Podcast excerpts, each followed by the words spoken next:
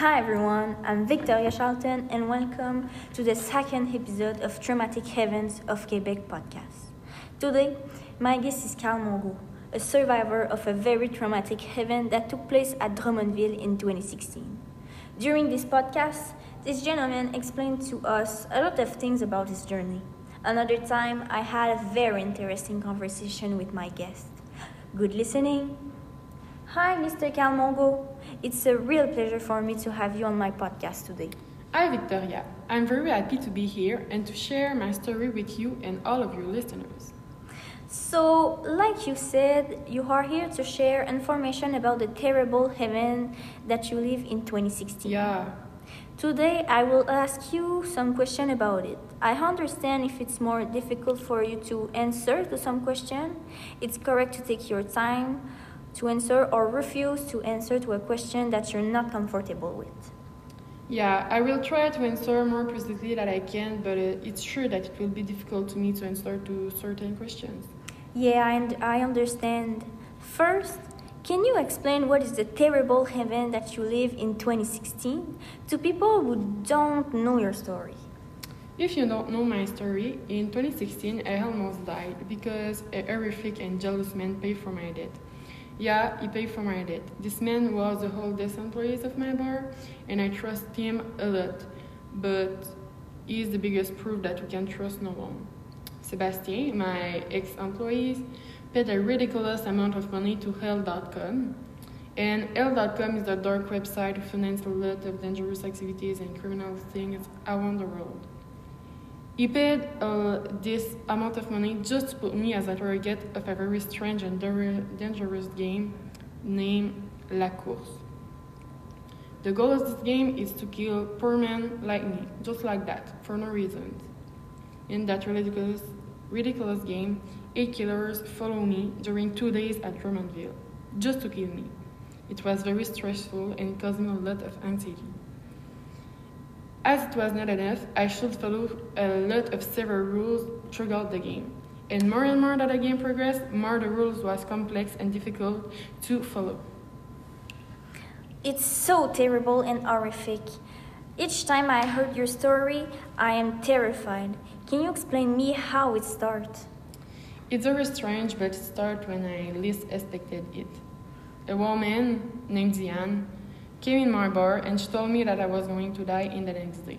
At the beginning, I was thinking that it was a joke, but I didn't take a long time to understand that it was not a joke and that someone paid to kill me and that eight killers want to kill me at Drummondville. I didn't know that it was start like that. How and when do you understand that it was not a joke and that someone really paid you to kill you?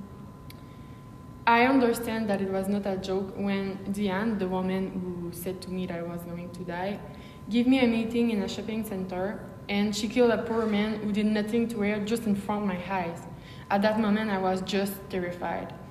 And after to kill the man, she told me that it was my fault. It was my fault because I said to my ex-wife that a strange woman came in my bar and told me that I was going to die. And at that moment, Diane said to me that if I said to someone that a group of criminals want to kill me, she was going to kill one of my family members.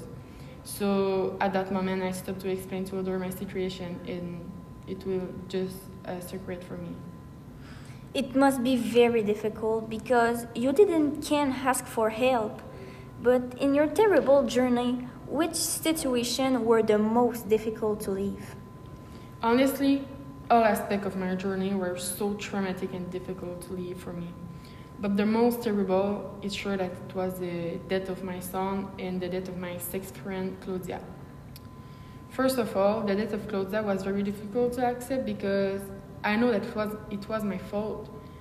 So I thought that she was the sponsor of my death, so I went to her job and I told her that I knew her game and I knew that she wanted to kill me. She didn't understand, and at that moment I understand that it was not her who paid to kill me.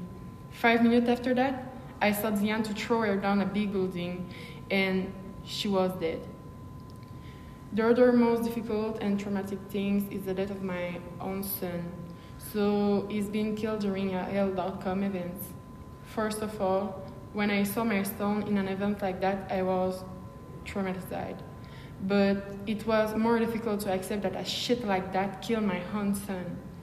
It was not my fault, but it's sure that it was the most terrible event of my journey, for sure. Yeah. I can't imagine how much difficult those heavens are horrible for you. How do you feel and live now after those traumatic heavens? Honestly, I feel very bad. It's very difficult to me to talk about my present and talk about my future because I know that each aspect of my life would have been very different if nobody would have wanted to kill me. I just think about the hate killers, Diane, and for sure Sebastien every day, every night, and I can live my best life. And I do a lot of anxiety, and it's very terrible and difficult to accept. It's sure. If I can give you one advice, give you the time.